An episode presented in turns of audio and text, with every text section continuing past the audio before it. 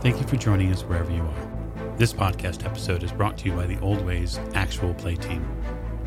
This actual play uses the 7th edition Call of Cthulhu tabletop role playing game rules by Chaosium. This actual play is performed by adults and in an adult setting. While we try very hard to stick to languages for all ages, listeners should know that this podcast may include mature themes.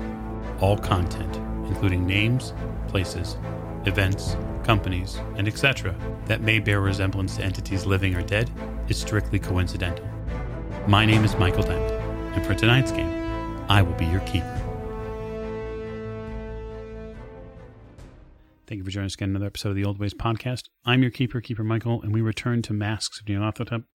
In our transitional chapters, uh, we are making our way across France. We have stopped in Paris, and uh, if last episode was any guess at what might happen tonight, we're going to hope um, that we don't have any bouts of madness. Uh, so we need to get into our introductions to let you know who's here and who's playing with us tonight, and I will begin to my right. This is Tiffany. I play Maeve O'Shea, and um, it wasn't me. Not this time. Uh, to Miss O'Shea's right. This is Morgan. I play Lillian Lane, and I apparently did something wrong last episode. I mean, right, wrong is a little bit of it's there's some gray areas there. with some Right. nakedness, It's not, partially. it's not wrong to be naked. You weren't, No. and, and to be fair to Miss Lane, you were not naked. True. You were in your undergarments. We made that clear, Mm. and it was made clear to everybody at the uh, Balmoral Hotel as well. hmm Uh, so at the end of the table, This is Jake. I'll be playing Jack Doyle, and apparently I have to go around and intervene with the paparazzi on Miss Lane's behalf. you know, you are becoming quickly the parent of this group, I think, and and that could be concerning depending upon your perspective. But you're you're making sure that uh, Inspector Barrington doesn't find out about the crazy shit that went on at the Misser house, and now you're like pulling, you know, Miss Lane off of the bar and trying to keep her wits about her somehow in this crazed portion of the story. It's great. I do what I can. And last but most certainly not least, This is James. I'll be playing Dr. Sigmund Tattenbach. And, um, so far, Paris has been nice and uneventful, very calming and relaxing. I approve.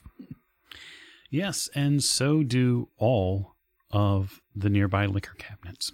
Yeah. So we'll raise the curtain tonight on our story in Paris. Uh, we've all had a rather eventful day. It has now fallen to night. And much like happened just a, a few well, hours ago, the sun rises on Paris in the morning again. You were given a tip the last time you went drinking, Jack. And that is that there was this woman, her name is Marie, and supposedly she'd seen something. Yes, this uh, man creature. Yes, this, this beast of Paris's catacombs that's been cut loose on the city is supposedly gobbling people up. They're, the papers you're finding this morning uh, over the past few days are rife with stories about a, uh, a creature that walks upon all fours, that has been gobbling children up. There's a lot of um, sensationalization that's probably going on with it, but there are a couple of, just from your trained detective eye, there are a couple of bits of these statements from people that the way they talk reminds you kind of some of your old detective gears that okay th- this person is they're properly uh, upset they're not it's not just there's, there's Right. They, they saw something. Yes. Maybe it wasn't what they say that was, Mhm. but that person saw something. And so the the the detective in you gets spun up a little bit this morning over uh, morning coffee. So is it just me, or is I would say by now it is likely at least the three of you. Undoubtedly, Miss O'Shea is probably lounging on her terrace trying to stay warm in the morning. With sunning herself? Something like that, yes. Let's assume that Miss Lane and, and the doctor are uh, at the table. Uh, doctor, you've seen to your patient Hmm. uh, a bit. Uh, late last night, had another series of conversations with him, and it seems that he is beginning to come around a little bit more. Starting to starting to break the break through the shell a little. It does seem so. Although you have a uh, bit of a you have a bit of a bruise here on the side of your face Yeah. from something he left you. Oh, fantastic. I come out kind of rubbing the side of my head a little bit. and Out onto the uh, landing, I assume, or uh, Yeah. common room. Guten Morgen, all. Morning. Good morning. Morning, Miss Lane. How are you feeling this morning? I'm still sore from wherever I got these uh, these lacerations from. Um, but I'm feeling much better than I was yesterday. Thank you. Wunderbar. You, you feeling up for a little investigation? Oh, anything to get my mind off of the um, incident from yesterday. I believe the doctor has a uh, a lead for us. Actually, I do. Yeah, you're right Great. here. I slide the address over to Jack and Lillian. We we met somebody who has a friend that apparently uh, saw something. Great. Um, did I get the paper this morning, Mike? Y- yes, you did. Um, is there anything in there since you know reading French and all? Is there anything in there that um pertains to the incidents that have been happening? Yes, actually. There's a story in uh, about page five or so, about halfway down. It's pretty well buried. But there's another report of this strange man beast. They're calling it the beast of the catacombs or the beast of Paris in some of these other stories. And it's uh, supposedly has consumed uh, two children to date and uh, two to three pets uh, one cat and then a dog or two. Um, is there a in the article? Does it talk about a location where it's generally being seen at? Uh, it is. It's been seen around the, the catacombs of Paris, the entrance to them, Okay. uh, and there's there's a fair amount of space there. So uh, the catacombs are fairly large. Obviously, they're underground, but the there is an entrance area, and then there are several streets and alleys where people who live close to there have, have reportedly seen it. Okay. I relay the information um, to in, in the article to um, Jack and the doctor, and um, let them know that you know the apparently this this beast has um, taken two children um, and some pets. It has done. It has taken more than that. Apparently, the woman that we are going to be speaking to this morning saw it perhaps eating a human hand. Yeah, so that is something that we must, you know. Well, if it's killing people, it might be killing um, vagrants, transients, that kind of thing. It's, it's entirely possible. But it And also, children. And, and- and children. children. If if it is killing children, right. also, it is coming from the catacombs, which will have no shortage of hands. I would assume. well, they're- they're probably all you know skeletal and stuff. Probably not a lot of good eating there. Perhaps, but yeah, yeah, perhaps. I, I- was I don't thinking, know. In in Chicago, there is places where the bad people get rid of bodies. I Oh, would right, assume, right. They yeah. just Well, dump. yeah, perhaps. okay, that makes sense. Hmm. Well, once we interview, did you say that her name was Marie? Yes, Yeah. Um, no, maybe we we, didn't. might. But yeah, You didn't. You didn't say her name was Marie. All right. Well, pretend. Um, it's in Vert. Gosh darn it. Um, well, it's French, so it's like Marie or Marie. Marie. Um, maybe we should interview some of the um some of the individuals in the neighborhood around the catacombs. sure. Well, we'll talk to this Marie first, and then we'll uh, move on to the others or other people. Okay, that sounds good. So the Paris catacombs are well, they're they're down the river from you for sure. So you're going to have to go down the Seine, and then at some point you're going to have to basically turn south, and then take a. You'll want to either take a taxi or something like that because it's it's a little far from your Mhm. hotel. Yeah, that's fine. We'll take a taxi. Okay. We'll take a taxi to Marie's uh, address first. It's actually not far. It's probably about four or five blocks from the address she gave. They she gave the doctors about four or five blocks from the the Paris catacombs. Oh, yeah, well, that makes sense. It'd be weird if it was halfway across the city. It indeed would be a little strange. yes. Um, Paris is quite wonderful in February here. It has, over the past couple of days, warmed a little bit. It's warmed a little bit, temperature wise. And so there isn't as much. There's as much of a crisp sense to the air anymore. Um, you know that by March, it'll probably, by the mid March here, Jack, it'll probably get to the point where most people will, will be in the more temperate zone. People will be a little bit more comfortable throughout the early morning. It's hard to believe how much stuff has happened to us in the last two months. Feels like it's been a lot longer I know, than right? a lot than a, it feels like it's been a lot longer than two months. Yeah, I mean, when you think back, it was it was January when you got the telegram in Mhm. Chicago, and it feels like two years have passed.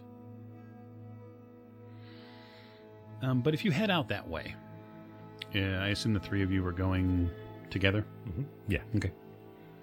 Uh, if you head out that way, uh, you'll locate Marie's uh, flat. It is definitely, um, uh, it's definitely not in the greatest um, financial position, but uh, it is. Um, eh, I mean, it could be worse. It's not a complete slum. There are some areas in the north and east portion of Paris that are really, really bad, politically speaking, too. So, fascists and um, basically the Parisian version of black shirts that run some of the streets. And that could be a, a bit of a dicey area. Um, but um, this specific area um, is not as bad. So you find her uh, her location there. Uh, she is a bit south of the catacombs. What are you? It's let's see. It's a um, it's probably an eight-story building. Uh, it looks like a big apartment block that's been built here, and uh, it goes up a, a fair ways, and you see that there are children out front, and there's uh, people selling all manner of trades goods, and there's a little market stall or two that have been set up nearby that deal with vegetables and breads. You get a very um, oh, Chicago, New Yorkish neighborhood to uh, feel to it. I uh, I say we let Miss Lane do the talking. She speaks French, and it's probably less intimidating to uh, a single woman for uh, her to be doing it. I also, Jack, I got the dis. Perhaps this is just an impression I have, but the waitress last night made sure that I knew that Marie would be busy all last night and until the early morning.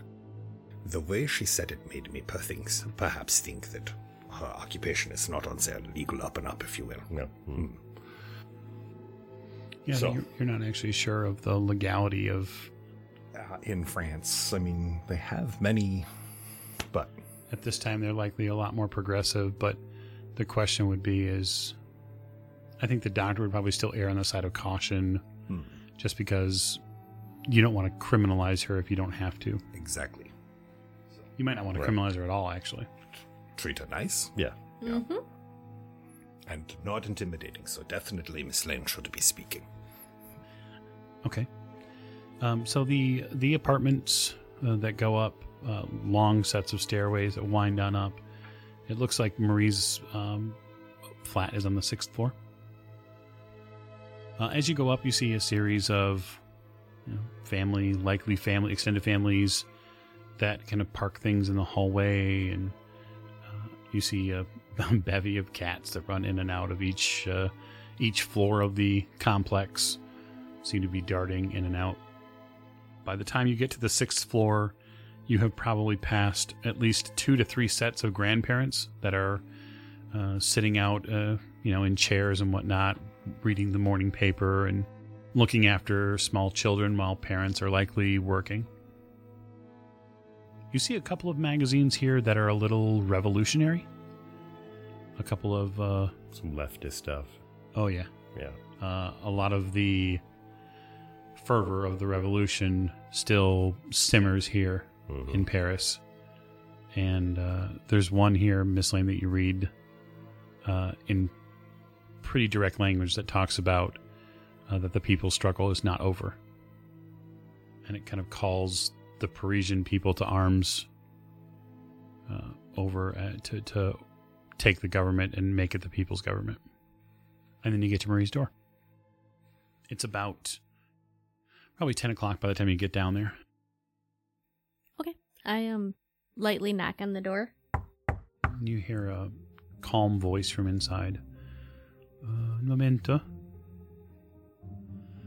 And then, probably just about a minute or so later, you watch as the door opens and you see a dark haired um, Parisian woman. She's probably no taller than, say, five four, five five. Very attractive uh, and she opens the door and she seems to be almost kind of pushing something behind her. You can see that she's opened the door with her left hand, Jack, and she's um, shielding something back with her right. Oui? Hi, I in obviously in French, cause or I ask her if she speaks English. Uh, yeah, parlez-vous anglais? Hi, um, are you Marie? Yes. I I am I'm sorry for bothering you so early in the morning. My friends and I here are in, investigating the issues surrounding the catacombs, and we were hoping we could speak with you. We heard you might have witnessed this creature. She kind of step back, so step, steps back a little from the door, and you see the door waver a little bit, like almost as if she's considering shutting the door. You you are not in trouble, and we're not here to cause any trouble. We just we want to help. There is no. You you cannot help. This, what I saw is unmistakable. It's un- unbelievable. Ma'am, ma'am, we, uh, I'll take my hat off and we're investigators. We hunt down things like this. Hunt Yes. like uh, geese. Well, a little more dangerous than geese, but But the process is the same, yes. You see her shoot a look your way, like reacting to your voice and accent. We, we want to make sure that everybody is safe and that you know no children are harmed. What do you need? We just want to talk to you about what you saw and where you saw it because we are getting conflicting reports of what people are seeing. Hmm. She holds up her hand just as a, almost in a cautionary method, and she seems to. She says something in French uh, to the room behind her. You think she says something to the effect of "Go to your room" Mhm. in a relatively soft tone. Uh, and then after a few moments, you hear another door inside the apartment close, and she opens the door. Come and sit. I will tell you what I can. Thank you. Um, after you come in, she looks out in the hallway and then shuts the door.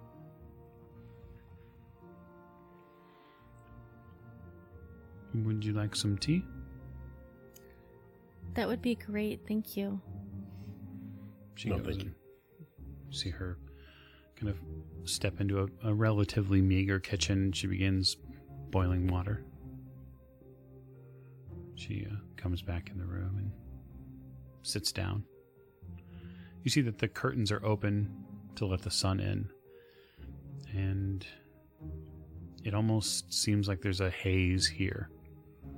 She uh, picks up a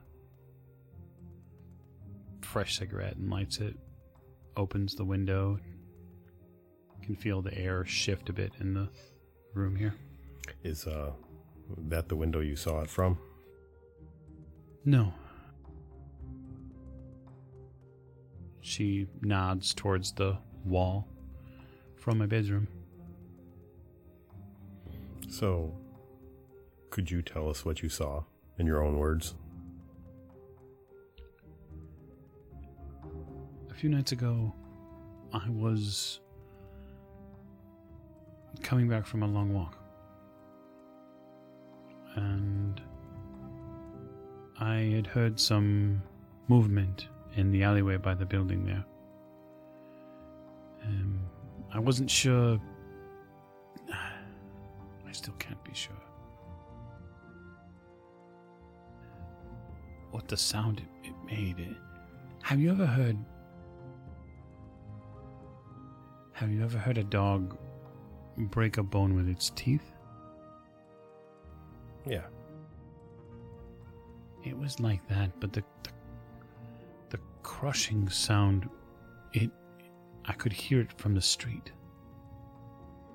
And so I thought ah, I better get inside. I thought maybe there was a wild dog. Or worse.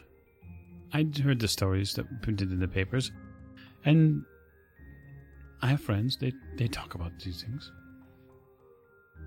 I got to my room. I had just gotten into my clothes for bed, and I was having a, cigarette uh, before I went to sleep. And I saw this thing. This. I thought it was a dog, but then it howled. And I've never heard a dog howl like that. It it was like a I think it might have been like a wolf. But it was too big. And there was no tail.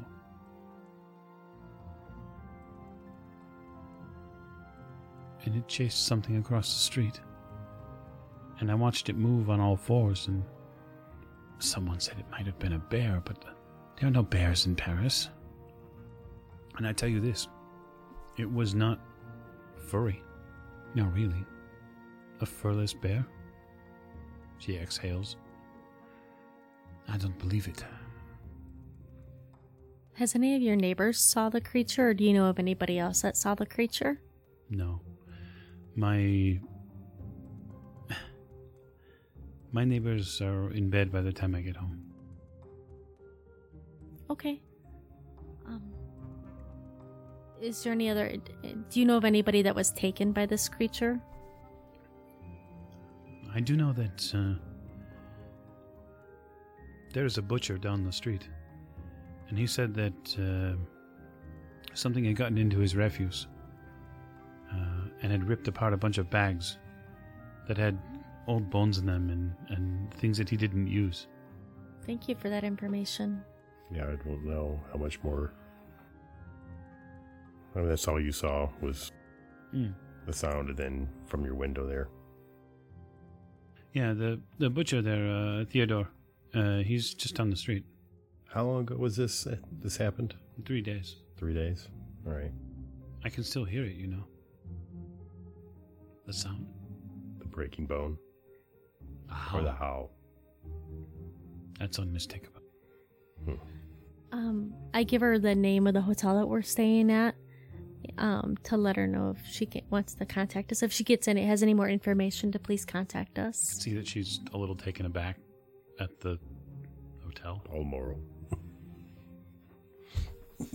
Um, we really, we do appreciate you talking to us, and I, I, I promise you, we will find this creature. Um, I'm, I'm sure you. I mean, we, we, we want to make sure your child is safe and that you are safe. She kind of gives you a knowing look. Nothing will come between my child and me. I, I understand.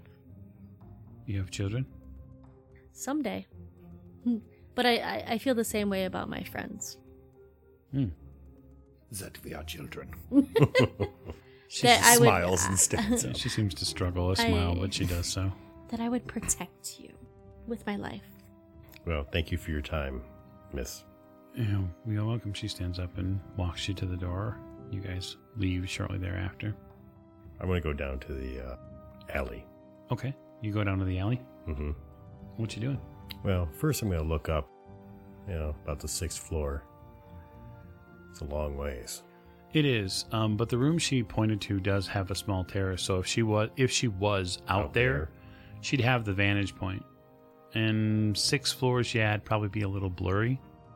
But if it was if it was human sized, Mm-hmm. then there's I a mean, halfway chance that she she put But it. she, she probably, I mean, she saw something. That's pretty clear. Yeah. So then I'm going to see if I can find uh, some kind of evidence. Maybe the cracking bone. Maybe the bone's still out here. Maybe there's some prints. Why don't you give me a spot hidden roll as you search the, the alleyway? Are we with him? That's 23 under 99. I would assume that you were with him. Yes. Okay, I'm gonna. I got a 41 out of 88. Okay. 33 under 80, so that's a Yes, hard that's- but yeah. not an all, extreme. all hard successes. Yep.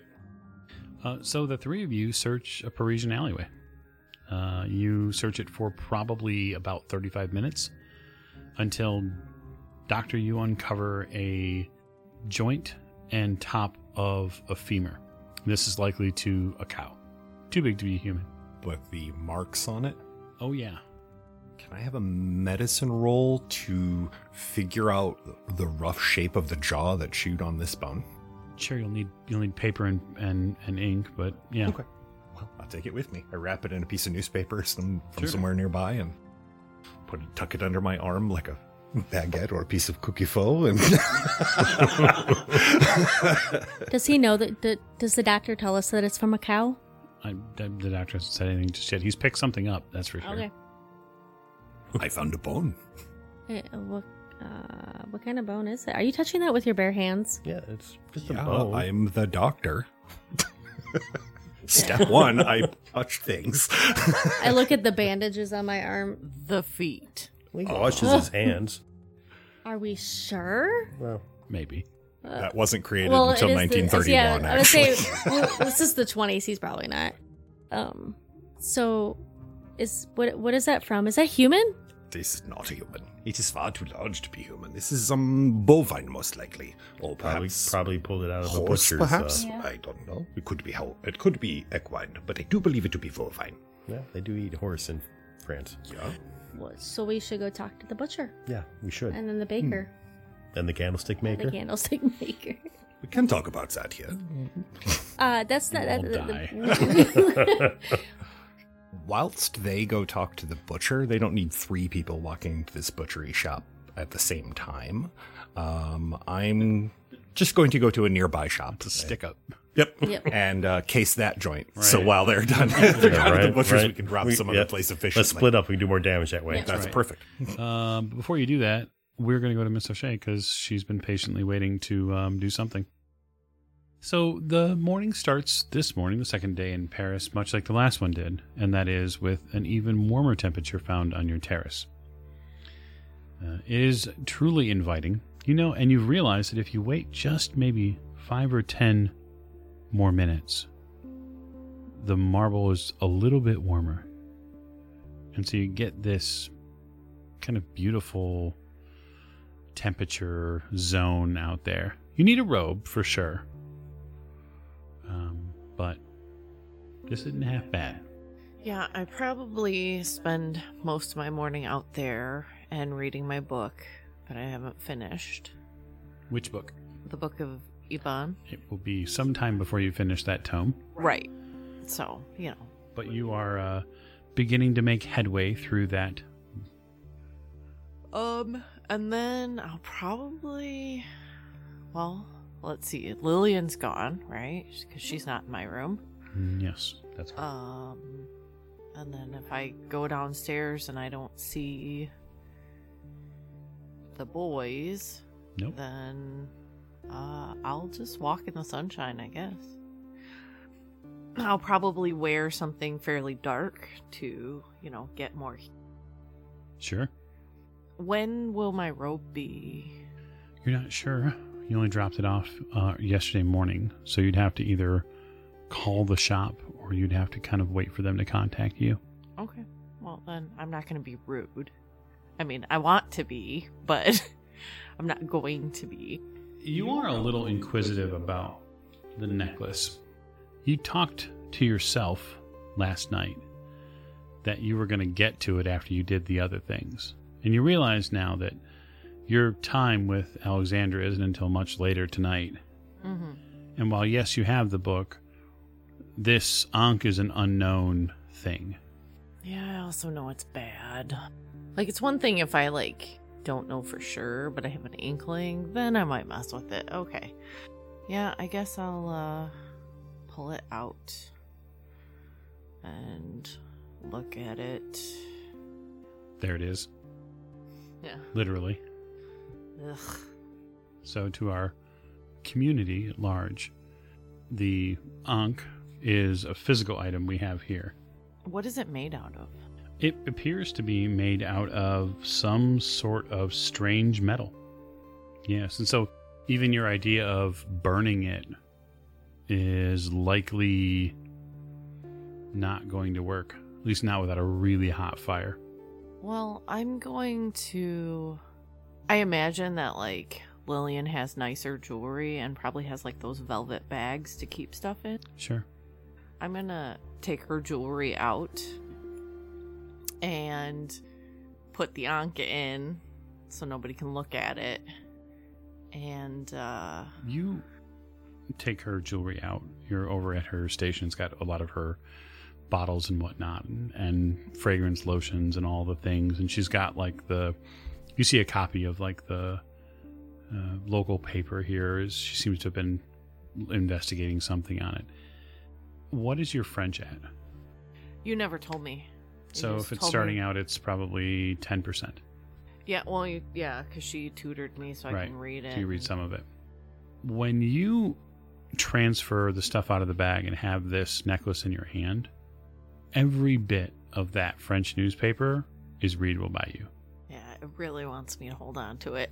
Like every bit of it. And even as you kind of stop and look at it, you realize that there are a selection of just common everyday books on the bookshelf in here. Most of them are in French. There are a few selections that are in English. There are a few, you think, if your brain is right, that are written in German. You don't speak German, but you understand what that book's title is. Hmm. Well, while I have it, actually, Hmm. I'm going to read the parchment that I have that's in Arabic. Okay. You mean the parchment you got when you pulled from the that Jack pulled from the apartment, or yes. because that one's in hieroglyphics? Oh, that one's in hieroglyphics. It's the one that Lillian got that's in Arabic. Correct. Which one? The one that's in Arabic. Oh, yeah. It's readable. Okay. It really isn't until you get to maybe the third or fourth line in the scroll that your brain starts to kind of wrap around what's going on. And there's something there. You don't understand how it's possible, but all of that Arabic, as you read it, is transformed in front of you into understandable text. Yeah, but that's not my deity. So, I guess I will get whatever information I can from that s- from both scrolls, and then I'm gonna put it away. So, the scrolls themselves are they're fairly in depth. It would take you a little bit of time to completely read through, Hmm. but I can give you a bit of a summation on one of them if you would like. Sure. So just pick pick a path for me. uh Arabic. Okay.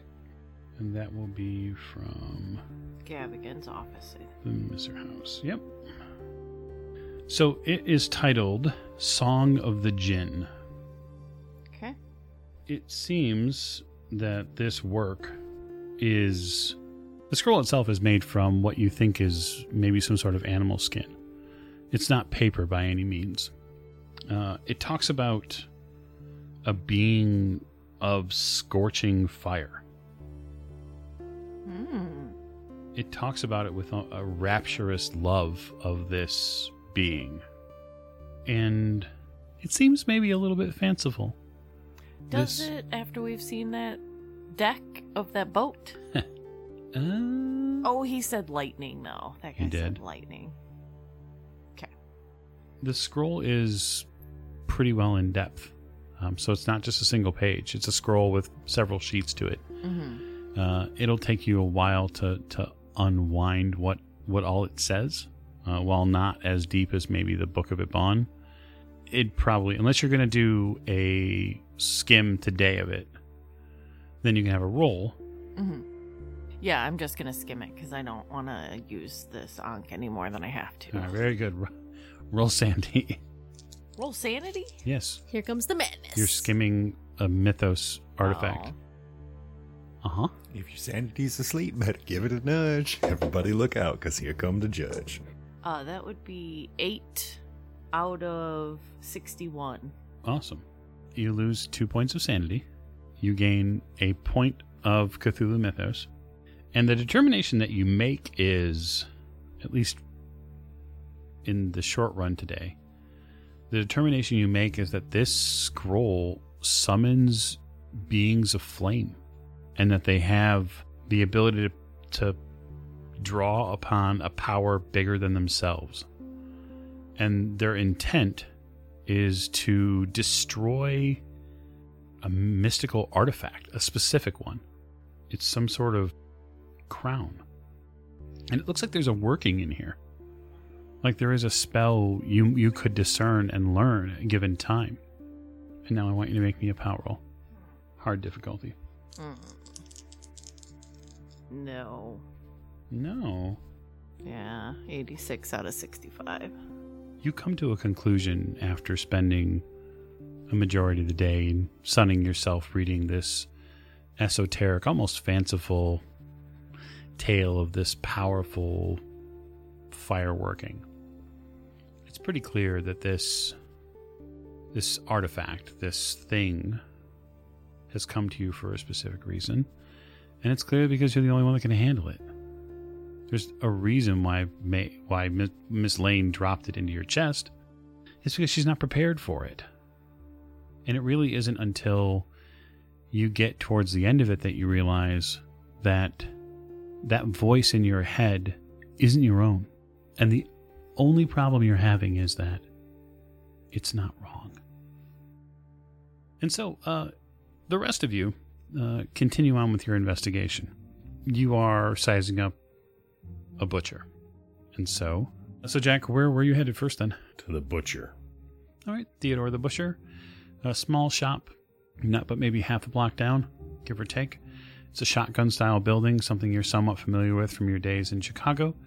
It looks like there is a single counter. There are several different meats here that are being dried. There's a handful of customers here picking up items in brown butcher paper and and then uh, dealing with he has a it looks like he has a maybe a son or a, a nephew or something that's helping run the store. Maybe 12 13 years old at most. Now, theodore himself seems to be uh, a rather um, a well-fed man of paris. His apron is sullied with whatever he was working on last. Uh, a butcher who seems to be deft with both the fillet knife for fish or the butcher chop when it comes to larger pieces. He better be. Butcher can't handle both. I tell. Anyhow, when I get a chance, Jack can lead the questioning for this. I well, just am hopefully he with speaks him. English. If not, then you have to lead the Uh, questioning. that's true. He uh, wipes his hand off with a pretty gross looking rag and puts it back on the table. Just picturing him wiping is- his hand with a steak. This is the same table he likely just finished chopping food Yeah, on. well, whatever. Uh, yes, uh, Uh, come forward. oh, You hear him pardon, say, uh, pardon-moi, uh, do you speak English?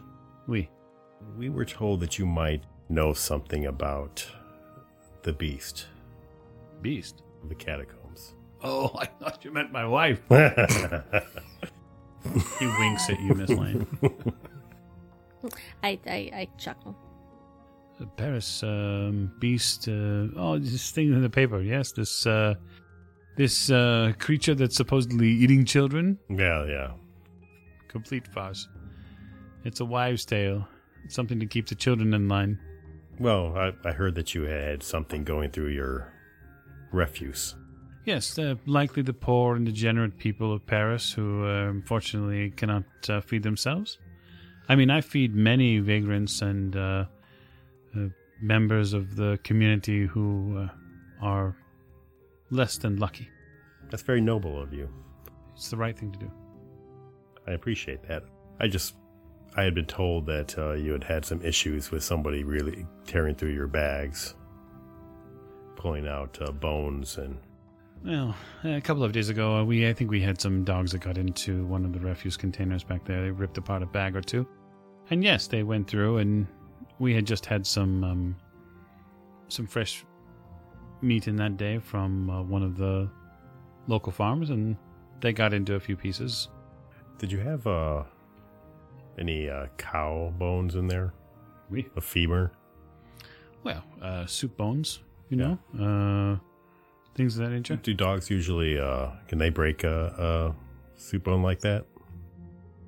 I suppose it wouldn't matter uh, how hungry the dog is, yeah. Well, we just happened to find one in an alley down here that was cracked open. After a few minutes, I enter the butcher shop and completely ignore Jack and Lane. Like Okay. I like I don't even know them.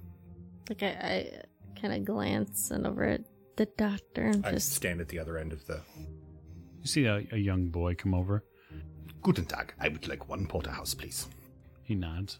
He goes over, and you see a kid, um, probably again, probably 11, 12 years old. Likely has no business wielding a, a butchering weapon such as uh, large as this, but he, with a deft and and trained hand, begins cutting into and, and preparing your choice uh, piece of meat. You see uh, Theodore kind of look over at the boy and then look back at you. Yes, uh, we were just kind of uh, looking into the whole situation, trying to put people's minds at ease. And if we had any information we thought uh, might come in handy. Well, it took me a good part of the morning to clean up the mess this thing made. So whether it was a dog or whether it was a, a few dogs, I don't know, but I haven't heard it since. Did you see any tracks out there? Mm, No, I mean, uh, the alley is pretty heavily trafficked. The people leaving the Mm-hmm. ho- their uh, you know, the housing housing nearby. are are you um would would you mind showing us where these bags were ripped into at? If you, uh, Mademoiselle, if you want to go into the dumpster behind the, the business, feel free. It's just in the dump. It's so they had to open the dumpster to get into it, into the bags. I mean, anyone could have gotten them open beforehand. Like, but it's in. It was inside of a canister or or something. Like the bags were, or were the bags just sitting in the alley by no, no, no, open? no, It was in the the the dumpster there. Well, perhaps we um we should Yeah, go we'll- take a we'll- look. We'll take a look. Yeah. There's there's one more thing you could do for me. I, I'll give him a few uh, francs. Uh, could you wrap up a small assortment of meat and send it to this address, Marie's address? Oh, sure, Yeah. sure. He- Give her something for her help. of course. He begins collecting an assortment of probably not just, I mean, probably beef, but also likely fish and Yeah, whatever. Just sure. Doctor, you get your steak. I pay for it. and Dankeschön. I tip my hat to him and uh, politely tip my hat to them on my way out and go outside, walk around the corner, and wait for them to come out. Okay. They come out at some point.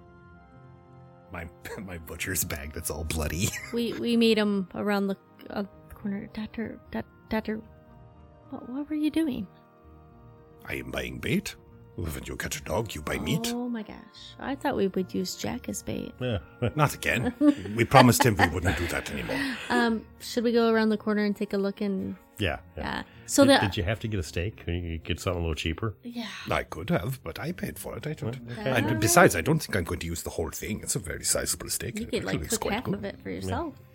Um, so the so here's the odd thing, Jack, is that dogs, regular dog. Well, or I don't know. Uh, They're gonna climb into the. Into so- the somebody else could have it could have gotten left open, or I just we let's check it out. Let's see what uh, we find. You guys are going to go and investigate it? Yeah. Mhm. All right. So, uh, this portion of the alleyway here is pretty well trapped off from most foot traffic. Uh, there is a pathway that, that leads nearby here, but to get into this area behind the business, it's gated off. Oh, actually, a, a, quite a bit like the um, Spice Shop back alleyway was. So you'd Uh, have I'm to either intimately familiar with this. you'd have to either know that this one isn't locked; it's all open, but you'd still have to physically open the gates to get in here. I'm going to uh, get my lighter out so we can start this building on fire too. Slowly reach We're over, not there yet. flip the butcher sign from open to closed, and lock the door. Click. it's in the Juju house. You uh, head over to the area behind the business and you see the uh, aforementioned dumpster. Yeah, I'll uh, start checking out. Uh, actually, I'll look around it first and see if I can find anything. You know, you know what keeps coming to mind, don't you? As we investigate this, the ghouls. I am, I am agreeing. Yeah, it is sounding very much like the, what, what we heard in what- she it was left. the nays, right? It was, Well, well, she- no, it was You're There could be about other Darby. Darby. Darby. Thank you. Yes, uh, in Darby. Yeah. Yeah. but if there is one, there will definitely Well, be not more. necessarily, but this is you know, we don't even know if this thing's real or not. Oh, absolutely. It could be a dog. So you guys get into this back area, and and you uh, begin to search. Uh, so if you would like, uh, how long are you spending? I let them do it. I'm holding meat, so I'm kind of acting at lookout at the edge of the alleyway. Probably a half hour Look or so. Stop Yeah. standing there holding your meat. Ah, Someone has to, and since we've gotten to Paris, no one else has offered.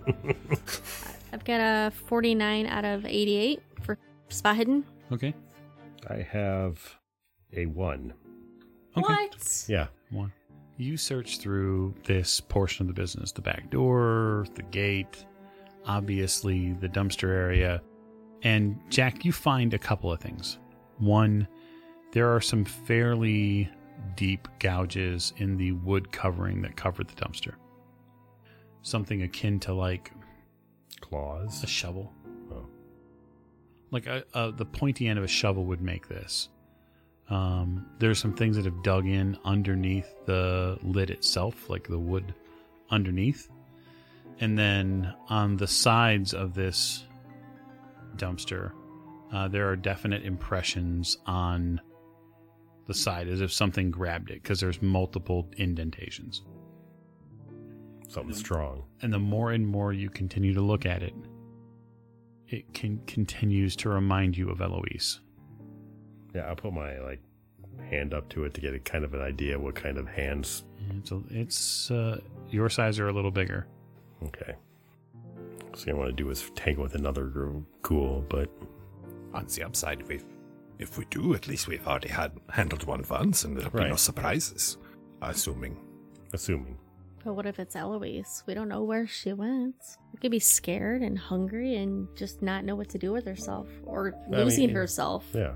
Or conversely, we find someone who has not the wen- the mental willpower of Eloise, and someone who has cons- succumbed to their bestial nature completely, right. which would be extremely dangerous. So we must be ready for this. I'm not sure how to dispatch of a of a ghoul like that. They were Kate, the one that I encountered. Medic- medically speaking, most things in nature can be dispatched in the same way. Well, Uh, it's not that they can't be They're just dealt really with. difficult. Because like I shot one, I shot, I think Eloise several times. Yep. And she kept going. Yeah. There's a reason for that. Yeah. It's not a story reason. It's a it's a ghoul Mechanic, reason. yeah. Uh huh. yeah, that's the impression. The impression you're getting from this dumpster is that something ghoul size was likely in here, and if it's scratching and there's cuts here and meat is missing and there's howling, something got let loose on the streets of Paris. Mhm. Right now, we'll work off of the uh, running theory that it's a ghoul. Hmm. If we find something that uh, changes that, then we change with it. Act with the information we have until we get new information. Yeah. It sounds good to me. That is how I like to do everything. Obviously, we have this meat here Yeah. as bait. Now, I'm thinking perhaps finding a location where we can get into the catacombs. Um, not going into the catacombs, but um, smelling the entrance. Yeah, I should go to the catacombs and see what we can find there. yeah. Okay. Heading to the catacombs isn't far, it's a few blocks. Um, the catacombs themselves are a tourist spot. They're open fairly regularly. Um, they're not open on certain days, but uh, when you guys arrive in the morning ish, late morning, um, there's a line of people waiting to go in. The nice part about the catacombs walk is that after an exceedingly long walk down a flight of stairs, uh, it opens up into something that is lit. There are a few people around. Um, it is awe inspiring in its nature, the way it was built. Uh, there's all sorts of skulls and bones placed in intricate positions um, to make up staircases, to make up walls. Um, it's almost as if you've walked into the land of the dead. In fact, in pretty striking French text, it says "Welcome to the Empire of the Dead" when you when you arrive, and you walk through two massive white diamonds that kind of sit aside the entrance there. I have never been in catacombs before, but this is the closest I as- assume that I will ever become to an ossuary. This is amazing. Doc gets lost for a moment or two just examining bones on the walls. Oh, Yeah, I mean it's Just so you know, it's quite possible to run into an ossuary sometime in our. Uh, Yes, I suppose it probably would. It would not be out of our wheelhouse. So while you're down there, I guess what are you looking for? in ge- well, in general, I wanted to get more of a layout of the area around it so we could try to find something. But we're down here, we might as well take the tour. Yeah, you take the tour. Um, it's it's easily gettable. It's not too terribly expensive. You take the tour of the catacombs. They walk you through some of the history of how they came about, why they came about. Um, you get walked through the revolutionary period in Paris here, as far as the uh, there were some revolutionaries that used this as a hiding spot. They talked they talk all sorts of tales about uh, it being a revolutionary spot to this day. Um, there are some tour guides who seem to intimate that the Paris catacombs are not the quietest place at night, and that uh, there's all sorts of you know potential spirits and those that have left the land of the living that still walk the halls here at night. I raise a hand when the tour guide is talking. I, I'm perhaps a bit macabre, but is there anywhere that even you guides are afraid to go here in the catacombs? The, the, For fears of just like that? No, well, um, there are parts of the, the catacombs that flood. And so we must be very careful during some parts of uh, the seasons here to to not wander uh, our guests down into a place where it might get uh, a little too wet. Wunderbar. And you can see uh, throughout the tour here, there are smaller, non uh, walked paths here that, that the tours do not go down. Uh, and they even have signage that, you know, that says no trespassing or no entrance. And some of these areas, some of the hallways have been filled three and four feet deep, they say, with, with water. Okay. Like you'd have to go down waist or even chest deep to, Uh-huh, to get- to to get get, to it. Okay. Yeah and there are some paths that the uh, tour guides say that they, they have been flooded for years and we no longer take them. I raised my hand for the Hmm, for the tour guide. Me? Hi, I, so are there any um old wives' tales or stories about creatures that roam the catacombs like in the past? she looks at you, uh, Miss Lane, and uh, the tour guide says, uh, "Mm, "There are stories um, that the s- spirits that walk these halls, that even at night they come to life. But uh, but these are these are just stories, of course. Like is there anything that like like that might look like a creature or anything? Like you know, I I don't know, um, sprites, you know, or fairies or wolves. Well, there's a very long and well-known history of the vampires of Paris. And where where did that like in the catacombs? Well, it's rumored that they have used the catacombs for years as a hiding spot. They hide in places we can no longer go because of floods or collapsed walls. That's very interesting. Thanks for the information. Your tour lasts probably uh, half an hour to 45 minutes. It is it's an inspiring place. You it's macabre, of course. But to see that to see what's been done, the artistry that's been done down here is definitely part of what makes it great. Doc probably comes out of the catacombs a little geeked out. Did you see that archway made of leg bones? That was amazing. And the way they were woven together it was. Oh, I'm sorry. I gosh, I apologize. Probably by the there it's probably afternoon you'll have lunch, I would imagine. All that walking will will build up an appetite. Uh, so let's bookmark day two in Paris then. You are going to spend the evening then with Alexandra after reading the scroll. Correct. Okay. She continues to educate you in Aklo.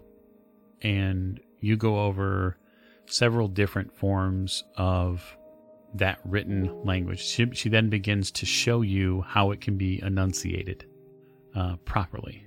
Uh, and she she reminds you, as she did the previous night, that it's a language meant to be used in secret.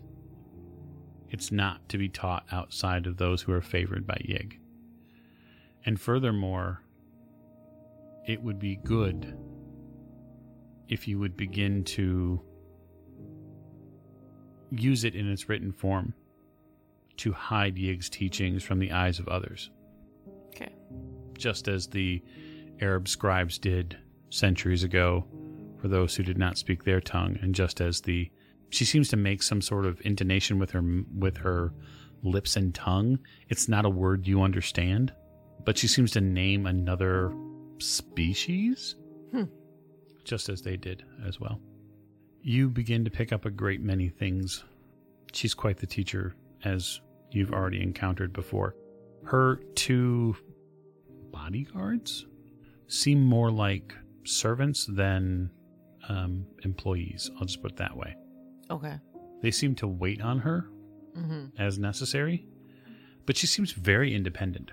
So, like, more like they worship her? Like, do they look at her in adoration? Or. Maybe there's a bit of that, not full on doe eye hmm cr- creepiness, but they do. It's almost as if it's just, it's the same reverence that you would say a church has for its deacon or priest. Mm-hmm. There's some sort of a respect and a appreciation that goes beyond simple friendship or employment. And so that winds us down for the second day of Paris. I don't know that the three of you see much of Miss O'Shea the first couple of days. Probably not. It's hard to say what where she's at or what she's doing. Doctor, your patient by the end of day two is uh, taking to his teachings and and your teachings and the administration of your um, medicinal needs. Uh, although you're fairly certain that you're going to be able to completely rebuild him shortly. It may take a little bit longer, um, but you're you're getting through. we are on the cusp of a breakthrough. I can feel it. So, if you are enjoying this episode and the previous episodes of Masks of Nyarlathotep brought to you by the Old Ways podcast, we would encourage you to join us on Patreon. Uh, it's patreon.com slash the Old Ways podcast. You can join a ton of our other backers there who truly enjoy supporting such a fantastic show, if I might say so myself. And with that, we will see you next week.